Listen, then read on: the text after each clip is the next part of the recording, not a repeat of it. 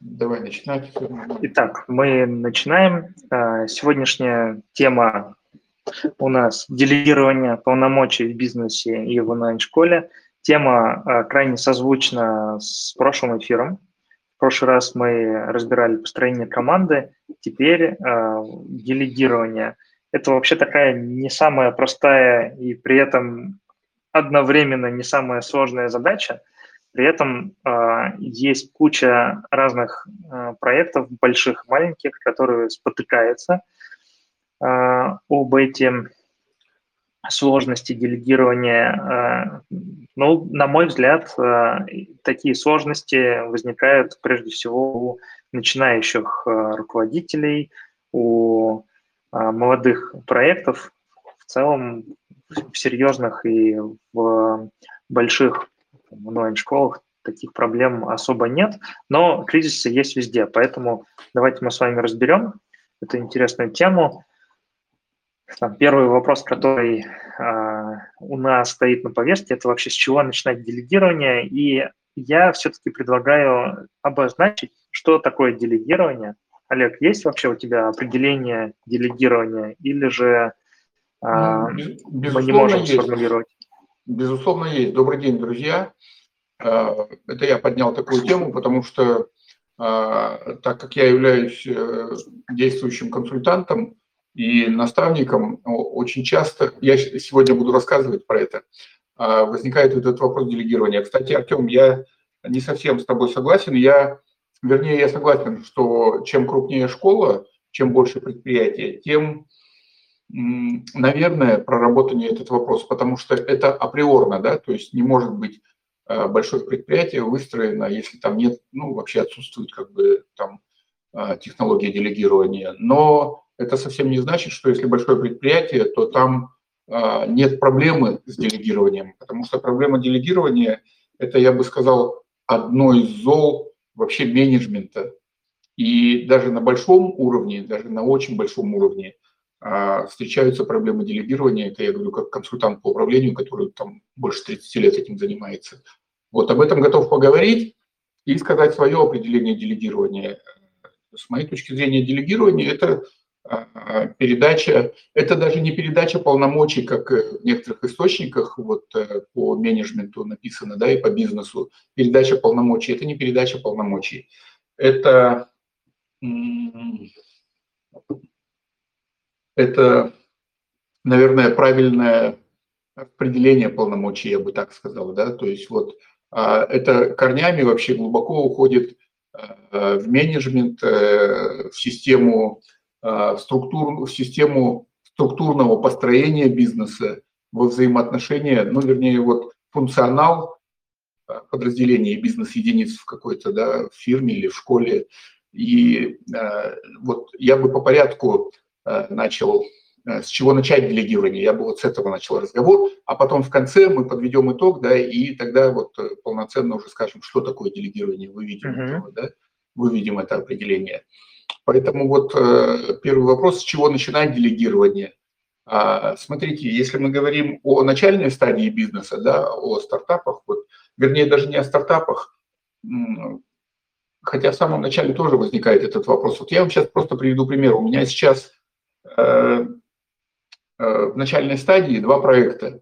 Два проекта – это работа с экспертами. Эксперты очень крутые сами по себе, да, а школа еще не выстроена и структура еще не выстроена. И вот что интересно, один проект буквально на днях ко мне пришел, который обращался ко мне приблизительно, наверное, три месяца, четыре месяца назад, но тогда мы не нашли общего языка, я какие-то провел водную консультацию, да, и мы расстались, потому что люди сказали, мы все понимаем, мы пойдем своим путем. И вот они пошли своим путем, и на днях вышли на меня. Этот путь привел к тому, что эксперт нервничает. А почему он нервничает? Потому что он должен решать все вопросы сам в конечном итоге. Какая-то маломальская команда собралась, но в конечном итоге все вопросы возвращаются к эксперту. Более того, часть вопросов не решается, и все равно это замыкается на эксперте, да, потому что, ну, когда нерешенный вопрос, к кому обращаются? К эксперту. А продюсера там нет, там есть некий э, человек, который взял на себя обязанности продюсера, да, но в силу того, что он не профессионал, он не может этим управлять, потому что у него нет опыта банального вот именно в этом управлении онлайн-школе. И вот э, с чего начинается делегирование? С того, что нужно э, часть функций передать другому человеку. Чаще всего у эксперта, если это говорить о начальном проекте, да, вот о стартапе, эксперт должен нанять себе, пригласить э, в работу, нанять помощника, помощника-ассистента. И этот ассистент называется, внимание, восьмирукий, восьминог. Этот человек взваливает на себя этот вот рюкзачище здоровый, да, он э, техническую часть обеспечивает, он маркетинговую часть обеспечивает, он трафик обеспечивает, он все обеспечивает, и в итоге все это делается э, горем пополам, и, в общем, возникает проблема. Вот э, с чего начинается делегирование. С передачи части функций и полномочий вот помощнику, да, заместителю, ну и так далее. Ну, то есть смотри, если вот, э, например, только что у меня была встреча э, с проектом, который сопровождает тоже, и там мы месяц назад с ними э, попрощались с задачей найти контент-маркетолога. Что найти? Для онлайн-школ найти контент-маркетолога. Uh-huh. Для онлайн-школы, которая постоянно генерит э, какой-то контент, э, как правило, эта нагрузка ложится на эксперта. Да, если вот. нету контент-маркетолога, и... то эксперт сам вынужден да, производить этот контент, воспроизводить. Да, да. И э, там в разных школах по-разному, но в каких-то школах, э, допустим, 20% времени эксперт погружен в то, чтобы родить этот контент. Да, дальше его можно там э, дистрибуцию этого контента внутренне устроить достаточно легко, там опять-таки имея помощника или там ассистента, или какого-то технического специалиста, который готов все это дело рассовывать по разным каналам.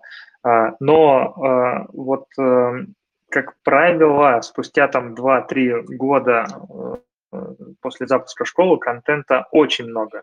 И задача э, эксперта действительно сводится к тому, чтобы нанять этого контент-маркетолога и использовать старый материал, записанный материал, для того, чтобы э, вести вот эту контентную политику.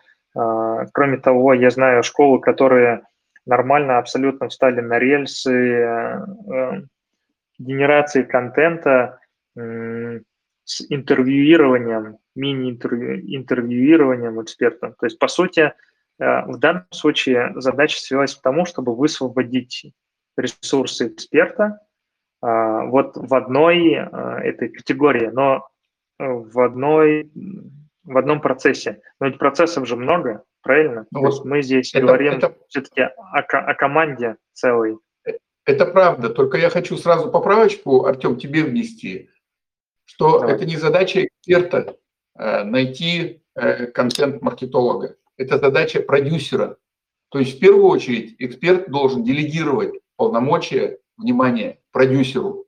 Вот с чего начинается грамотное построение онлайн-школы или любого другого предприятия, да, а, любого другого бизнеса, вернее.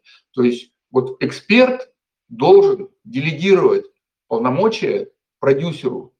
Какие это полномочия? Продюсер занимается бизнесом, потому что чаще всего эксперт – это творческая личность. А мы знаем из истории человечества, что творческие личности редко а, способны имеют способности к менеджменту, к управлению, к построению бизнеса. Да? И только такие люди, условно говоря, как Сальвадор Дали, очень творческая личность, мог организовать такой большой, там, или Пикассо, да, могли организовать. Почему я говорю о художниках? Потому что это, ну, яркое выражение э, творчества, да. Только вот два этих человека, условно говоря, там, могли организовать большой бизнес из своего умения вот этого, вот, да, искусства.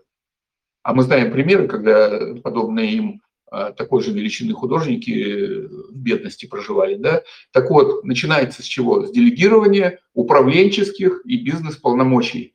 Продюсер делает бизнес, продюсер осуществляет менеджмент, продюсер осуществляет маркетинг, он отвечает за финансы, за финансовые движения, за экономическую целесообразность этих финансовых движений и за все остальное, в том числе и за построение команды и за дальнейшее делегирование.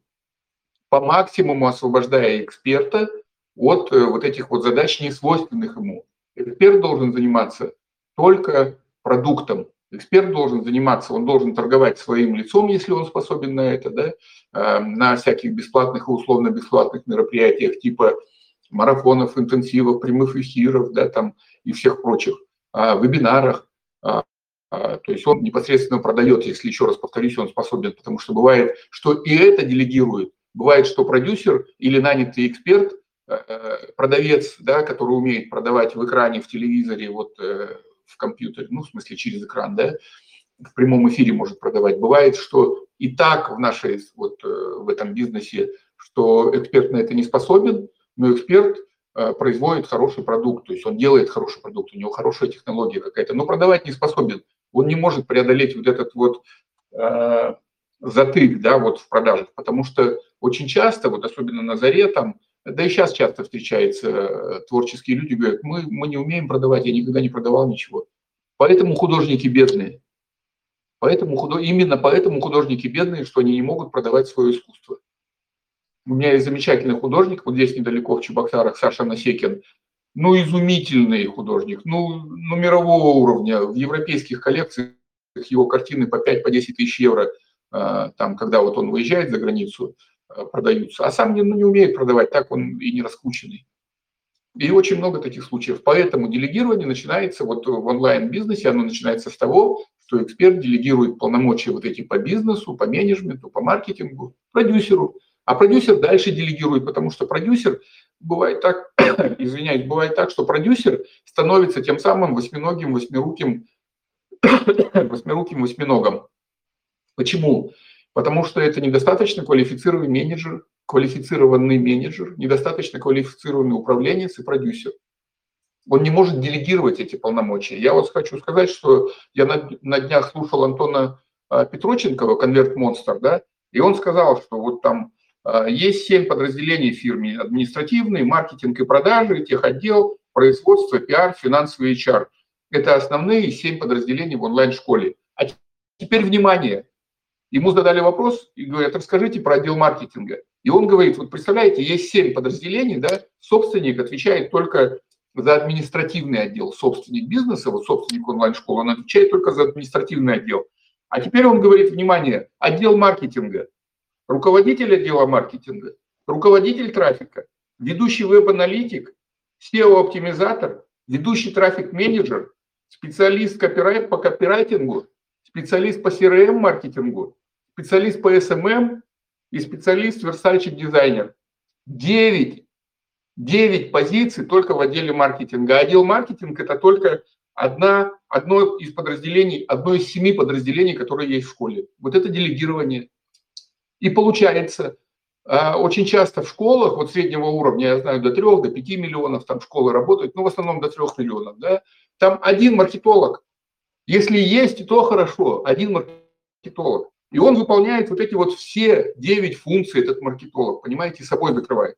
А бывает часто, что за 2,5 а, миллионов оборота, до 2,5 до 3, вообще маркетолога даже нету. Продюсер делает эту работу маркетинговую, понимаете? Это значит продюсер а, генеральный директор, исполнительный директор, проект менеджер маркетолог, включающий в себя 9 позиций. И вот представляете, как он живет и как он работает. Вот такая ситуация. Артем? Ну, у меня нечего добавить. А, тут ты все сказал. А, естественно, если мы начнем перечислять там все процессы, которые есть, внутри онлайн-школы, а тут э, вне зависимости от того, крупная она или большая, мы получим целую большую команду, потому что в любой онлайн-школе есть там CRM-система, да, то есть это уже там, распласт. В любой онлайн-школе нужно звонить, раз, то есть а, опять-таки э, целая роль под это. В любой онлайн-школе нужно писать письма, писать тексты, снимать видео, записывать курс, обслуживать, Э, студентов и так далее. Чем э, более крупная школа, тем э, больше мы можем с себя снять полномочий, потому что у нас просто есть ресурсы на да. это самое. Вот. Есть, наверное, а, такие случаи, когда люди не успевают делегировать, да, при этом они растут. А, вот это интересная история. То есть вроде бы как ресурсы есть, а, они даже наняли специалистов этими ресурсами под роли, но при этом еще не научились делегировать. Вот мне кажется, самый большой страх делегирования – это то, что деньги будут потеряны, а, потрачены впустую, или а, качество а, продукта из-за отсутствия там тотального контроля есть такой ну, страх. Про, просто, про, просто да, упадет. есть такой страх. Мы сейчас поговорим о страхах. Я бы хотел подрезюмировать вот эту вот э, второй наш вопрос, зачем нужно делегировать полномочия, для чего, да, и зачем нужно. Вот я бы хотел коротко подрезюмировать, чтобы вот у наших коллег, у наших слушателей, у наших клиентов, чтобы оно сложилось вот четкое понимание. А, а, делегировать полномочия нужно, а, чтобы самому руководителю, это не только эксперт, э, продюсер тоже руководитель, да, или генеральный директор, это любому руководителю. Первое, чтобы самому эффективно использовать освободившееся время для того, чтобы выполнять собственные, э, свойственные его должности, его положению э, функции. То есть первое, для чего нужно делегировать, чтобы освободить время и эффективно использовать свое время для выполнения своих функций. Это первое. Второе, э, чтобы четко выстроить работающую систему распределения задач, да, потому что через делегирование, вот если мы представим, что допустим, маркетолог в одном лице работает, да, в школе, и он выполняет вот эти 9 функций, то есть вот эти 9 специалистов он заменяет собой. У него нет четко выстроенных задач, потому что, ну, я не знаю, это надо быть э, там э, компьютером, здоровенной машиной, которая Каспарова обыграла чемпиона мира по шахматам, да, это надо быть таким компьютером, чтобы выстроить четко задачи в девяти направлениях, в которых ты не, не лучший специалист, да, в который, о которой ты знаешь только вот, ну, на уровне верхнего уровня знаний, да. То есть вот второе – это для того, чтобы выстроить четкую работающую систему и распределить задачи, потому что мы когда делегируем, вот я как руководитель, когда делегирую, делегирую, я прописываю э, специалисту задачи, функции, задачи, планы ставим, да, и вот это вот четко расписано все. Это вот для этого. Второе. Третье, а, ну вот я так себе записал тут, когда готовился, а, чтобы сотрудники не расслаблялись. Знаете, как бывает? Бывает, есть руководитель отдела маркетинга, бывает, есть, э, условно говоря, все 9 специалистов, а начальник не умеет делегировать руководителя отдела маркетинга и все на себе тянет. А народ в это время э, расслабляется, понимаете, да? Так вот, чтобы народ не расслаблялся, вот нужно вот это делегирование, грамотное делегирование. Потому что если ты делегируешь, еще раз говорю, ты описываешь функции, которые, ну, а функции не априори должны быть описаны системой, да, вот, менеджмента, да, а, ставишь задачи, а, сообразные этим функциям, и прописываешь планы и контролируешь. Задача руководителя – ставить цели, задачи и контролировать, спрашивать. Это вот еще одна деталь, да, чтобы не расслаблялись. Ну и потом, как один из таких вот пунктов, можно сказать, вспомогательных для того, чтобы проверить компетенции сотрудников. То есть мы когда делегируем, да, мы сотруднику, мы проверяем их компетенции, может он это делать или не может, и как он с этим справляется. Если он не справляется, мы заменяем его, ищем другого специалиста, и, потому что делегированная мною задача должна быть исполнена, и должна быть исполнена по возможности хорошо. Вот что касается вопроса, зачем нужно делегирование. А теперь можно поговорить о страхах. Э, давай, Артем, вот ты начал про страхи. Э, можем про страхи поговорить. Страхи делегирования. Почему люди боятся делегировать? Да, ну вот э, два, наверное, моих основных страха, но они же, наверное, являются и классическим, что действительно деньги, потраченные на человека, будут выброшены на воздух, и, по сути, будет оплачен негативный опыт.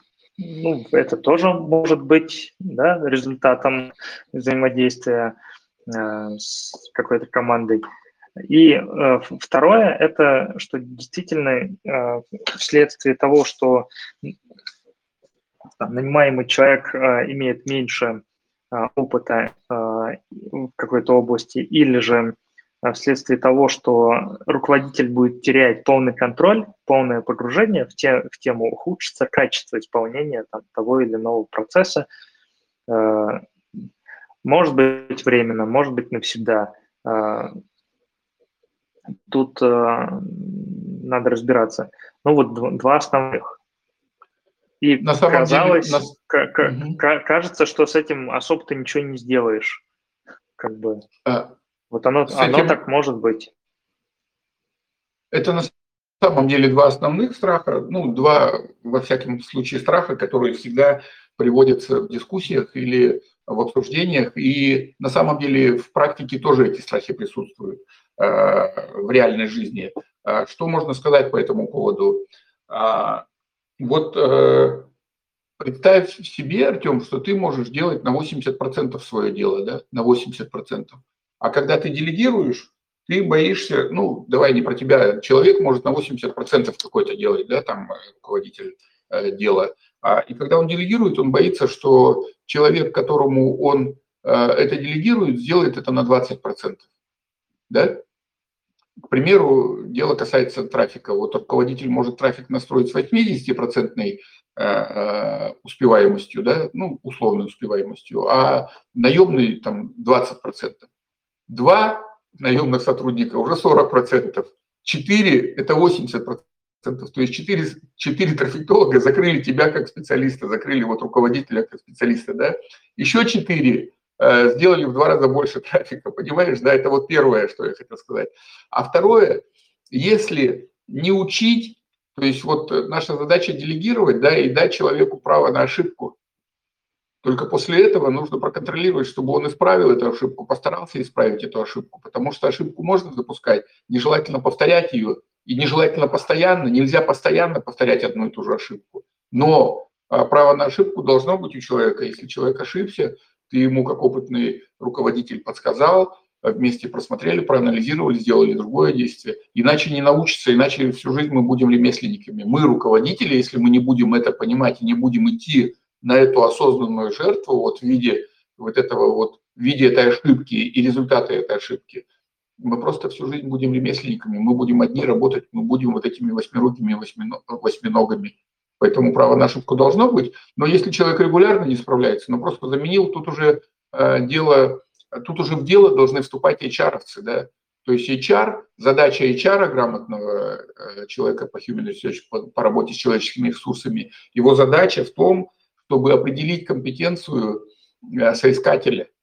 То есть задача HR-овца – это тоже делегирование вот я как руководитель, я не hr я просто, у меня большой опыт, поэтому я сам занимаюсь, могу заниматься да, подбором персонала, но я не профессиональный hr -овец. Если у меня будет большая школа, а, я надеюсь, что это скоро будет, я обязательно буду нанимать hr который будет открывать воронки найма, потому что HR заточен на это, его компетенция. Вот я делегирую свое, свою вот эту вот э, некомпетентность компетентному человеку, который работает, за его задача найти квалифицированного, э, квалифицированный персонал, квалифицированного специалиста, пригласить его, прособеседовать, понять, э, ввести его в школу. В школе уже HR-овцам должны быть выстроены э, инструменты адаптации этого человека, адаптации и проверки его. Испытательный срок для этого делается месяц, у кого-то до трех месяцев. Вот у меня было в школе до трех месяцев во всех школах до трех месяцев я брал с испытательным сроком, потому что за месяц человек может себя не показать, э, человек может ошибку допустить, да, на самом деле это может быть и хороший специалист, потому что хороший специалист меряется не только про hard skill ам, он по soft skill ам э, проверяется, да, и чаще, вот у меня так было, я всегда ставил на первое место софт э, потому что hard skill ы можно потянуть. А э, вот человеческие качества, их очень трудно подтянуть, если они изначально, если они у человека уже не на том уровне, на котором мне нужны.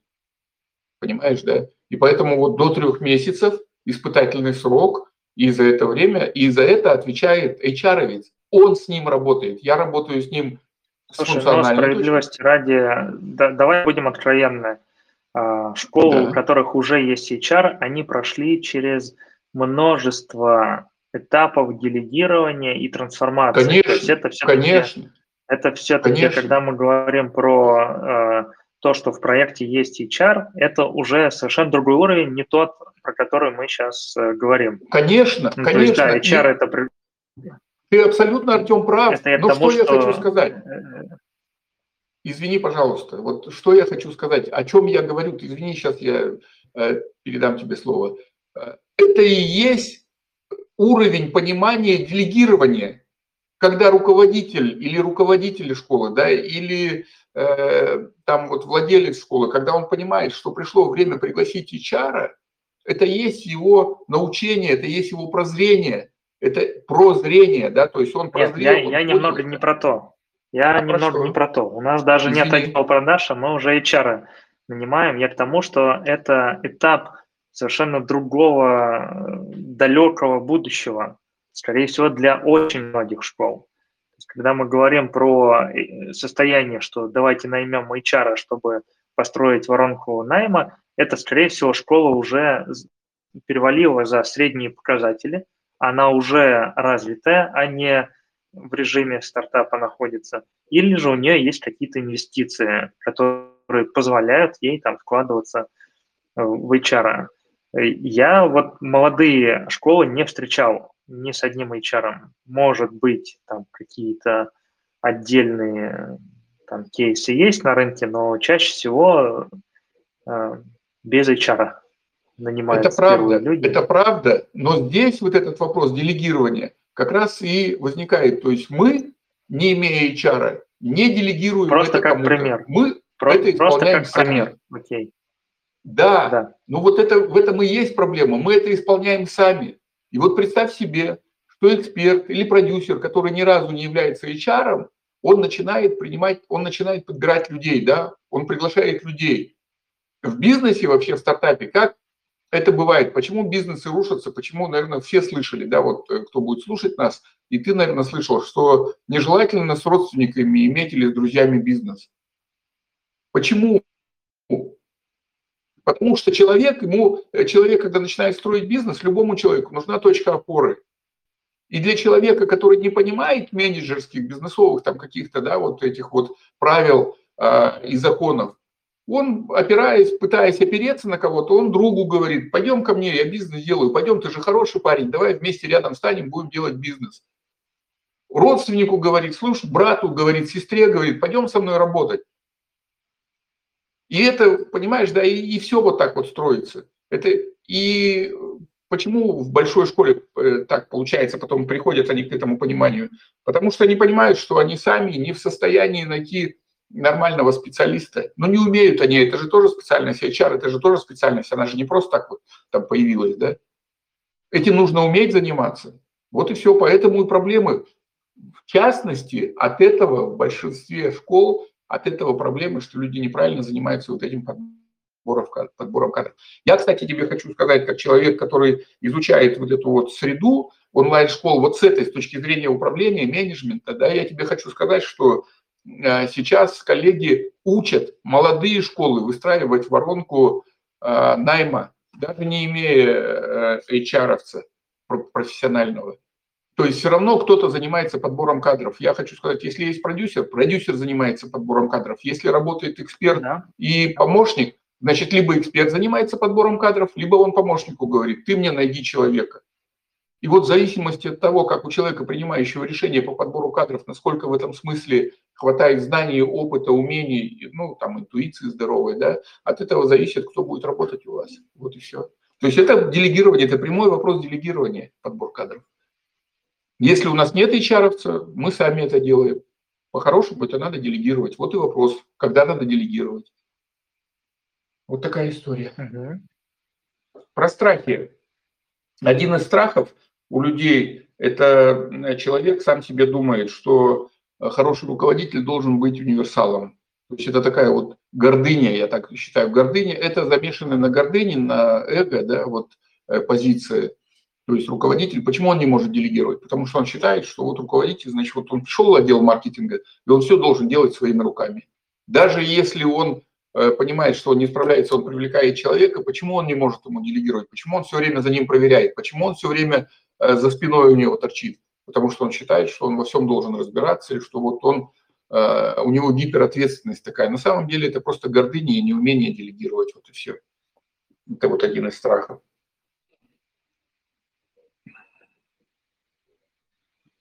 Есть еще такой страх э, самому остаться без работы. Да? Вот э, не очень опытные специалисты, вот, допустим, он стал руководителем отдела маркетинга, и он почему боится делегировать? Он думает, вот я сейчас э, делегирую, этот э, специалист себя покажет, а меня уволят. Вот боязнь увольнения, это правда есть такое, он, казалось бы, смешной, но есть такой вот мотив у руководителей, почему они не делегируют. Это, кстати, это, кстати, относится, помнишь, мы с тобой разбирали эту тему и на внутренних созвонах. А, это же самое относится и к найму консультантов. То есть, казалось да, бы, да. А, сотрудник в безопасности, потому что консультант никогда не пойдет работать э, в найм во внутреннем. А он этого не понимает. Сотрудник этого не понимает. Да. А сотрудник этого не понимает, и он а, в итоге консультант встречает некое сопротивление – стороны сотрудника, да. это действительно... Да, это особенно действительно так. Да, да, да. Я работал консультантом вот по маркетингу, да, вот, э, и мы, мы все время пытались про, прорваться к лицу принимающему решения, да, к руководителю. А если вы про маркетинг, то вам в первую очередь руководитель выставляет, поговорите с моим маркетологом. А это тупиковая ветвь развития, потому что маркетолог, спасая прикрывая свою задницу, думая, что его уволят, да, если придет вот консультант и будет круче. А, поэтому, прошу прощения, у меня тут все рушится. Поэтому а, маркетологи, да, ведут себя таким образом, опасаясь, что их уволят, да, есть такой мотив. Угу, угу. Так, ну хорошо, смотри, а, у нас с тобой остается 25 минут. Давай самое вкусное что-то выберем. Очевидно, что мы а, очень много а, значит, на первых вопросах с тобой застряем внимание. Например, давай разберем, как правильно делегировать полномочия, но только разберем не HR, не контент-план, а что-нибудь другое. Скажи, что?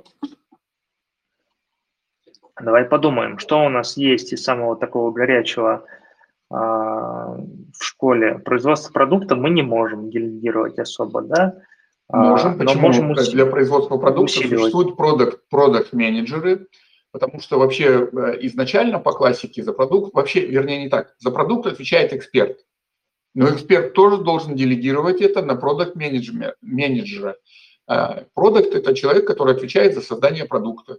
Вот тоже можно делегировать, можно об этом поговорить. То есть продуктовый менеджер должен э, в своих обязанностях, в своих обязанностях должен иметь э, графу, э, что нужно там распаковать эксперта, для этого нужно выполнить вот такую-то операцию. Дальше стоит вопрос, как выполнять эту операцию, да, собственными силами, если у кого-то есть навыки методиста, или с привлечением там там методиста опять-таки в штат на аутсорс, может быть, а, команду а, нанимать, может быть, частника нанимать, ну и так далее. О том, ну, да, что там у проектного менеджера, да, продуктового вот я менеджера хочу, может быть. Вот, послушай, Организация вот, э, съемок, да? Ну да, вот я сейчас тебе хочу сказать, что в любом проекте, в любом проекте с самого начального уровня и вообще в любой проект, который, в который я захожу консалтером или в который я захожу наставником, в любом проекте я привлекаю не в первую очередь, в первую очередь я сам начинаю работать, но я привлекаю методолога. У меня есть очень крутой в команде методолог Катя Карпова, охренительный методолог, она работает с большими проектами, в том числе с Уколовой она, по-моему, работает, ну, с Аязом, господи, не, не, не к вечеру упомянутым. Ну вот, э, значит, э, дай бог ему его хорошего и счастливого разрешения этой ситуации. Вот. То есть высокого уровня очень методолог. А, и я ее привлекаю, она делает, э, она делает анализ, она делает конкурентный анализ, она делает паспорт продукта, вернее, все эти работы она делает в рамках создания паспорта продукта. То есть я начинаю любой проект с создания паспорта продукта, в котором все вот это вот прописано, и в том числе вот методология создания продуктов. Помогает упаковывать а, продукт, размещать его на платформе, Вот мы на GitKurse работаем, допустим. Вот, да, это продукт, это продукт менеджмент. То есть эксперт делегирует, вот э, продюсер делегирует вот этим вот э, там шести э, специалистам, да, маркетинг, продажи, производство, пиар, там финансы, HR и так далее, да. А вот э, эксперт, он делегирует э, свои полномочия ассистенту, чтобы освободить личное время, да, и продуктовому менеджеру. Продукт-менеджер отвечает вообще за продуктовую линейку, потому что все равно в создании продукта принимает непосредственное участие эксперт, потому что он создает этот продукт. Но вот продукт помогает ему. Да, да. Смотри, еще очевидно исполнение обязательств, да, попадает в категорию, которую чаще всего делегируют э, эксперты. Это его абсолютно, да, зона? Абсолютно. Да, эксперты, потому что исполнение обязательств – это кураторы. Ну, тут две, тут развилка э, с точки зрения менеджмента здесь выступает а, служба заботы, да, а с точки зрения продукта и вот экспертные выступают кураторы, потому что кураторы есть проводники э, вот этого вот э, обоюдные проводники в ту и в другую сторону, от эксперта к ученикам, от учеников, от учеников к эксперту, проводят, вот они, кураторы, проводят информацию, да, и помогают э, эксперту это, да. И служба а заботы... Смотри, кстати, э, кстати, еще же эти есть кураторы, но, как правило, кураторы – это низкоквалифицированные все-таки эксперты, это скорее что-то поддерживающее, да, или чекающее, там, формальное, эм, там, выполненный урок. Ну, то есть какой-то глубокой оценки, скорее всего, не получится эм, получить. А вот я еще видел там у той же Маричевой или у Даштиева или у Крючкова, они делегируют даже экспертные э, экспертность, то есть через, например, менторов или через каких-то, как же они это называют, не помню это слово, ну, каких-то групп-хедов, то есть угу. руководителей групп, э, да, которые уже да. имели опыт. Эти руководители, эти менторы, они или на ступеньку выше в плане обучения находятся, или уже изначально они какие-то тоже специалисты высокого уровня, э, согласившиеся поработать э, вот в это том так. или ином проекте. Это так, и это не только у крутых ребятишек типа там Маричева Дашкиева и, и же с ними. Это не только у них. Уже сейчас в любой ну, вот я скажу так тебе, вот э, в моей школе, да, в русской иконописной школе, которую я а, возглавлял, создавал, создавал и возглавлял. Э, а, кураторы были неформально, они были э, все художники, все художники были кураторы, и все прошли наше обучение. И они э, на достаточно глубоком уровне, у них все время было обучение у эксперта, все время было обучение у эксперта, повышение, скажем так, квалификации, да, потому что эксперт постоянно Э, с ними работал, э, и были специальные созвоны, да, обучение, вот, и поэтому они такую экспертную, они, конечно, ниже уровнем основного эксперта, но они все равно несли экспертную нагрузку. И это в очень многих фирмах, я знаю, вот я сейчас начал работать психологом, и у психологов э, тоже есть эксперты, они тоже в основном из бывших учеников, но это люди, которые вот э, на уровне кураторов э, могут э, работать но это не формальная работа, это тоже экспертная работа. Более того, я, более того, я знаю, что вот у психологов, у самых крутых психологов, э, эти кураторы обязательно проходят курс, обязательно учатся, да, и обязательно берут технологию этого эксперта, изучают технологию, чтобы не просто вот э, быть формально галочку поставить, сделал домашнее задание или нет, а это все-таки психология, да, то есть они сами психологи, они проходят э, курс, авторский курс этого психолога, если там есть авторский курс, и они уже сознанием дела являются сами экспертами. Да, я абсолютно прав. Понял, понял. А, слушай, ну вот э, есть ли разные какие-то уровни делегирования или под делегированием мы понимаем полное, как это сказать, абсолютно полное освобождение а, человека от конкретного процесса. Или все-таки есть э, там частичное делегирование, полное делегирование? Там, есть разные уровни делегирования, есть разные уровни делегирования, да, есть полный уровень делегирования, да, то есть вот э, я как продюсер, э, ну, это все равно, это все равно будет частичное делегирование, да, вот полное делегирование будет, если владелец бизнеса нанял продюсера, продюсер нанял маркетолога, в этом смысле у владельца фирмы э, получилось полное делегирование в области маркетинга, потому что он в маркетинге, к примеру, ничего не понимает. Ему не надо понимать. Продюсер понимает в маркетинге, э, и проект понимает в маркетинге, и маркетолог понимает в маркетинге. Вот эти три человека закрывают полностью маркетинговую составляющую, и это полное делегирование.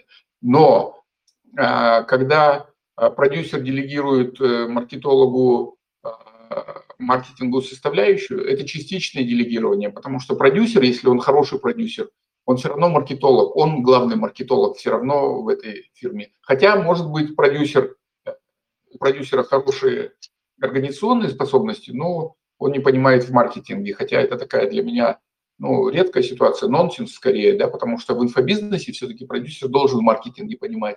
Вот. Но если он не понимает, то маркетолог должен закрыть эту позицию. Хотя я считаю, что так не должно быть. Продюсер должен в маркетинге разбираться так или иначе. Вот.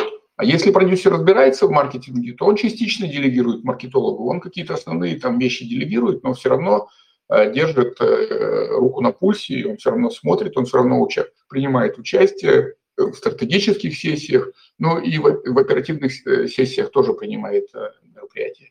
Вот частичное делегирование, потому что дальше маркетолог тоже частичное делегирование. Он делегирует, э, к примеру, создание воронок, он делегирует трафик, он делегирует лидогенерацию, он делегирует дизайн, да, и тоже частичное. Почему? Потому что главный э, приемщик у этих вот специалистов будет маркетолог. У маркетолога главный приемщик будет продюсер. Ну, а за ними, за всеми с дубиной стоит владелец бизнеса. главный приемщик на кассе. Да, э, ну вот если мы говорим про главных приемщиков, соответственно, у нас должна быть какая-то система отчетности, да, некая, некая, вот здесь, некие ритуалы, которые позволяют удерживать всю эту систему. И вот, и вот здесь, и вот здесь я, мы же не в государственной структуре, да, я позволю себе пропиарить вот лучший, кого я встречал на эту тему, во всяком случае, вот в маркетинге, да, это упомянутый сегодня уже Антон Петроченков, э, это его конверт монстр. У Антона есть персональная программа э, системный литген. И вот там все, прямо вот все про э, документы, потому что первое в маркетинге, да, маркетинг – это цифры. И там есть три вида бюджетов, да, вот этих всем известных, и, соответственно, все показатели. Там есть э, великолепная, разработанная Мишей Дашкиевым э, «Рука на пульсе» таблица, где прямо вот досконально каждое движение видно, что ты сделал, сколько сделал, каков результат ежедневно. Рука на пульсе, она так называется, таблица называется РНП, рука на пульсе. И Антон Петроченков, когда я проходил у него обучение, он сказал, Мише Дашкиеву величайшая благодарность от всех маркетологов от меня лично за то, что он изобрел это РНП. Вот, и поэтому, да, это вот э, тотальный, тотальный контроль э, над исполнением вот этих всех э, параметров и конверсии. Угу. Ну, то есть мы говорим о том, что мы э, стараемся привязаться к цифрам, да, которые Однозначно. можно фиксировать. Однозначно и обязательно. Угу. А что при этом на каждом уровне у нас а, могут быть разные метрики. Не обязательно а, одинаковая отчетность для маркетолога и там копирайтера, например. Ну, это Нет, это, это однозначно, сферы. конечно, в каждом направлении, потому что не может быть у маркетолога и у завсклада одинаковые, одинаковые ну, как бы показатели. Конечно, конечно, разные. У копирайтера одни, по одним параметрам KPI мы, я сказал вот про таблицы, я сказал, это маркетинговые показатели, да, все, что конверсиями мерится, оно вот в этой руке на пульсе, в этой таблице, в этом документе. Угу. Понятно, что, допустим, если у нас в русской иконописной школе был физический товар, мы э, короба упаковывали эти, да, дарили э, короб иконописца каждому ученику, понятно, что там 37 позиций, это целый интернет-магазин, и там совершенно другие э, показатели – товар нужно заказать, товар нужно купить, товар нужно оплатить, да, товар нужно получить, товар нужно заскладировать, товар нужно распределить, расфасовать, потому что это пигменты, краски, понимаешь, да, золото сусальное, это все нужно распаковать, распределить по коробочкам, по баночкам, потом собрать это большой короб, потом, э, значит, упаковать эту коробку, запаковать, увезти на почту, отправить, дождаться, проконтролировать получение, э, клиентам этого короба или обеспечить возврат, если он вдруг по какой-то вот э, в связи с напряженной обстановкой э, был период, когда не доходили посылки. Вот придет посылка в Польшу, э, поляки ее специально не получают, но мне кажется специально, и потом ее отправляют обратно в Россию. У нас были такие случаи. И вот мы же ее должны это проконтролировать, да, мы ее ждем обратно, получаем. Ну, то есть вот это совершенно другие показатели. У них свои показатели, да? Угу, да, да, согласен. А, так, понял. Какие у нас тут еще вопросы с тобой остаются? А, может быть, про правила делегирования? Вот это интересный вопрос, на самом деле, потому что а, может быть э, такое, что большинство наших слушателей все-таки начинающие предприниматели или начинающие руководители – а, наверняка есть э, там три простых правила а, от гуру, с чего начинать делегирование. Ну, не, э, не я, что я именно делегировать, а как именно это делать. А, сейчас я сосредоточусь. Смотрите, по-хорошему всегда нужно начинать э, с описания бизнес-процесса любого бизнес-процесса, всегда. Потому что когда мы описываем бизнес-процесс, мы э, следом описываем э, функционал, который должен присутствовать для исполнения бизнес-процесса, да, для того, чтобы бизнес-процесс был исполнен. Когда мы написали функционал, мы тогда начинаем думать, э, кто этот функционал будет исполнять. Отсюда появляются, появляется запрос на исполнителя на человека.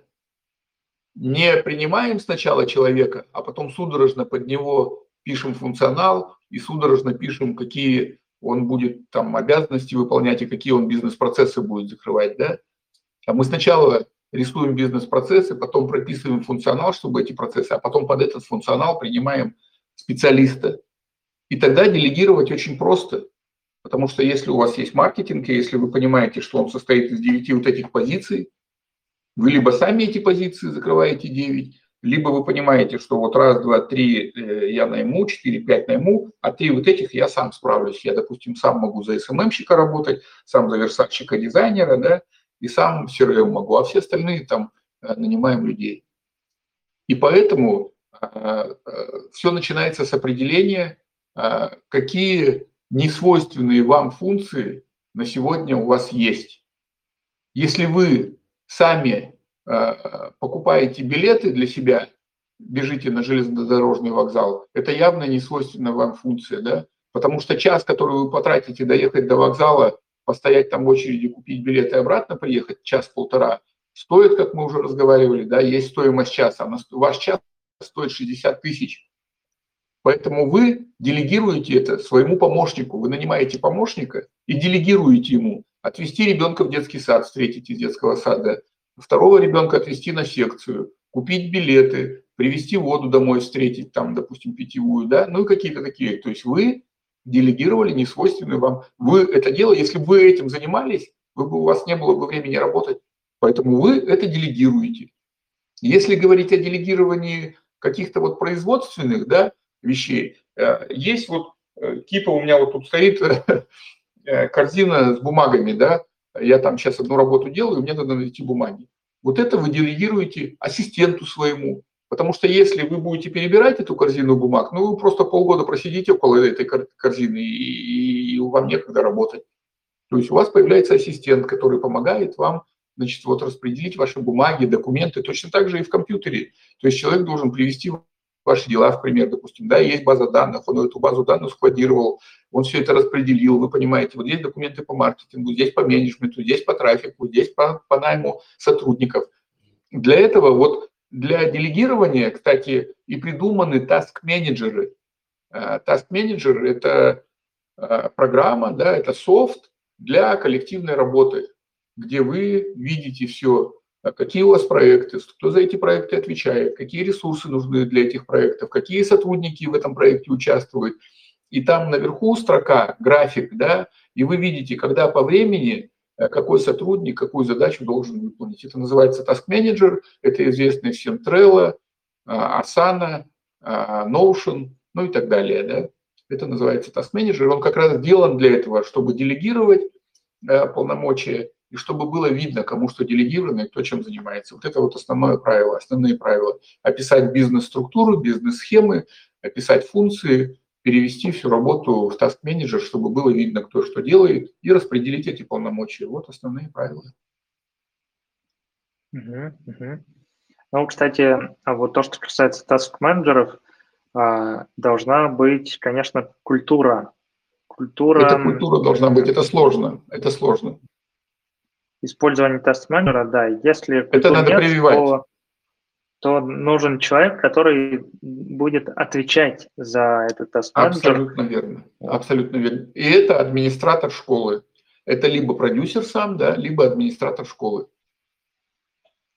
Это может быть проект. Это может быть проект школы, потому что проект, он есть администратор. Если нету специального администратора, если школа небольшая, то проект выполняет обязанности плюс ко всему администратора школы. То есть проект это такой вот администратор. Да, да, да.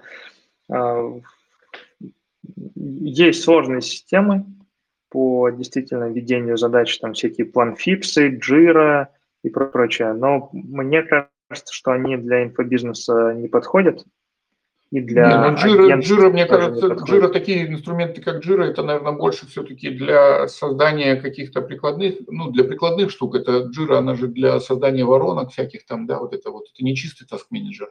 А есть вот таск-менеджеры, заточенные под коллективную работу, как раз вот под командную, которые могут являться и в, в то же время и хранилищем базы э, знаний, вот, кстати, в Notion, по-моему, там есть прям пространство для хранения базы знаний. Меня все время, меня долго, вот меня лет 20, наверное, мучил вопрос, вот где хранить базу знаний, да, потому что она у меня вот в корзинах валяется, компьютер захламлен, нету такого.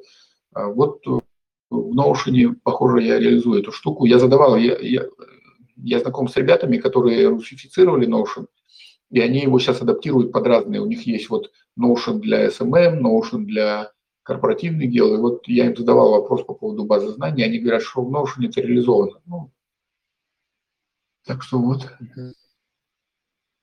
Да. Ну, а что, а, обычные блокноты там тебя не устраивают виртуальные? Они, они меня не устраивают. Они меня не устраивают по одной простой причине. Э, я, ну, я, наверное, в этом смысле перфекционист, да, и мне хочется, чтобы это были Э, там, допустим, такие возможности, вот э, есть маркетинг, э, есть менеджмент, да, в маркетинге есть, например, стратегический маркетинг. В стратегическом маркетинге есть вот такое направление, там в регулярном там есть вот такое, да, а, есть там пиар. Ну, как-то вот, чтобы прям это было, как это, омниканально, омникально, бесшовно, да, то есть вот чтобы я попадал в базу, я там не заблудился, я там выполнил задачу, потому что бывают такие базы, э, вот это в блогах так часто бывает, да, ты нырнул за какой-то конкретной задачей в блог, а встретил интересное название, зацепился, да, ушел в статью, через полчаса выныриваешь, и ты забыл вообще, зачем ты туда нырял. И вот это вот э, антиконтрпродуктивно, э, да, а продуктивно должно быть так, что ты человек конкретно представляет, что это коллектив твой должен работать с этой базой знаний, да? И вот представляешь, весь коллектив туда нырнул, и каждый там что-то интересное нашел, и все, алло, народ, вы где там стучишься?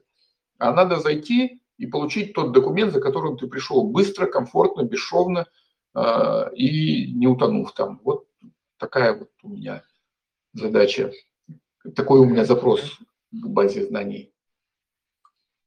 Понял. Ну, в Notion там, там есть одна опасность, что можно очень сильно усложнять все, потому что это свободная среда для организации там чего угодно, и задачи, и заметок, и календарей, и прочее, прочее. И там велик соблазн, конечно, начать усложнять. А потом а, за этим усложнением следует а, неудовлетворение в автоматизации этих функций и неудовлетворение в ну, вот, количестве функций, там, доступы, а, возможности и прочее, прочее. И потом случается переезд куда-нибудь. И вот этот вот этап а, переезда, он символизирует о том, что школа становится наркоманом ведения задач, а не... Ну, то есть она усложняет, она начинает расти в плане делегирования, то есть замыкается сама на себе, и как бы у них внутреннее я, Внутреннее увлечение я думаю, появилось. А да, я думаю, что для небольших школ, для небольших школ Trello и Asana это вот, мне кажется, что да. это вот самое, самое реальное. Часто встречаю Bittrex. Bittrex 24, да, тоже, да, да, Bittrex тоже может быть, да, тоже. А, он, э, Bittrex чем хорош, что он еще и функцию CRM в себе прет, то есть он э, и Task Manager, то есть это объединенная такая, ну, она этим тоже она этим тоже и сложна. Bittrex да. вообще считается сложной системой а, именно в связи с этим, потому что отдельную вообще функцию э, CRM они запихали в Task Manager, и это вот, ну, как бы, мне кажется, осложняет.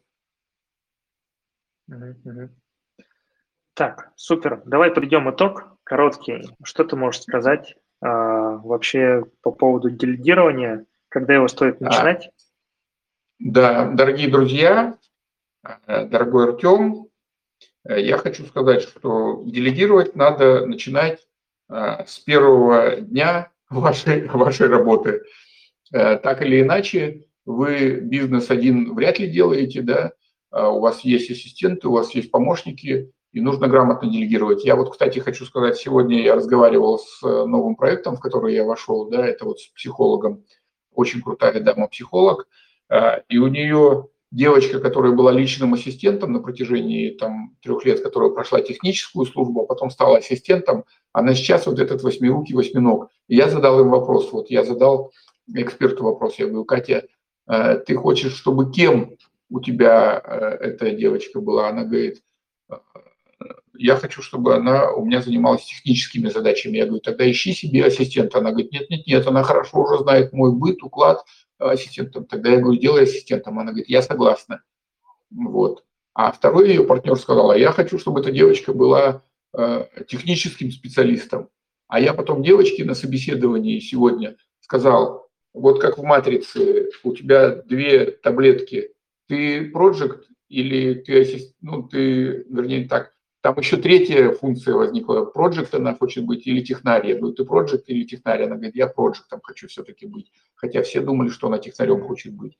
Вот такая ситуация. Поэтому э, первое пожелание и наставление, да, делегировать сразу, э, чтобы вы не превратились, вот, чтобы вы лично не превратились в восьмирукого восьминога. И чтобы у вас э, в предприятии не было восьмируких восьминогов, примите матрицу делегирования вот в голову сюда, положите матрицу, что надо делегировать, то есть надо строить команду. А, и поверьте, что это всегда плюс. Это всегда плюс. Работа командная – это всегда плюс. Это всегда лучше, чем нехватка народу, потому что начинается избыток э, функций, да, избыток работы, и, соответственно, недоделывание, некачественное исполнение да, нужной тебе, свойственной тебе функции, некачественное исполнение, отсюда брак на выходе. Поэтому делегировать надо сразу, надо это понимать. Самое главное – это понять и все время держать в голове и делать это. Ну, должен быть определенно здравый смысл. Под делегированием э, ну, сразу конечно, может конечно. пониматься делегирование каких-то мелких э, начальных функций, да, и потом по нарастающей, потому что чем дальше, а, чем дольше школа живет, тем больше функций возлагается, в принципе, на постоянных, на организаторов, и вот эти постоянные функции важно отдавать, чтобы дальше продолжать э, там, развивать проект, налаживать да. новые процессы, нанимать людей и э, создавать прецеденты для роста. Ну а если по-простому говорить, то как только, как только вы почувствовали, что вы с чем-то не справляетесь, сразу делегируйте. Ищите человека и отдавайте эту функцию, с которой вы не справляетесь. Отдавайте, делегируйте. Угу, угу. Отлично. Все, супер. Давай заканчивать. Все, коллеги, всем спасибо, Артем, спасибо да, большое. Всем спасибо. На связи. Всем пока на сегодня. Угу. Все, спасибо, пока-пока.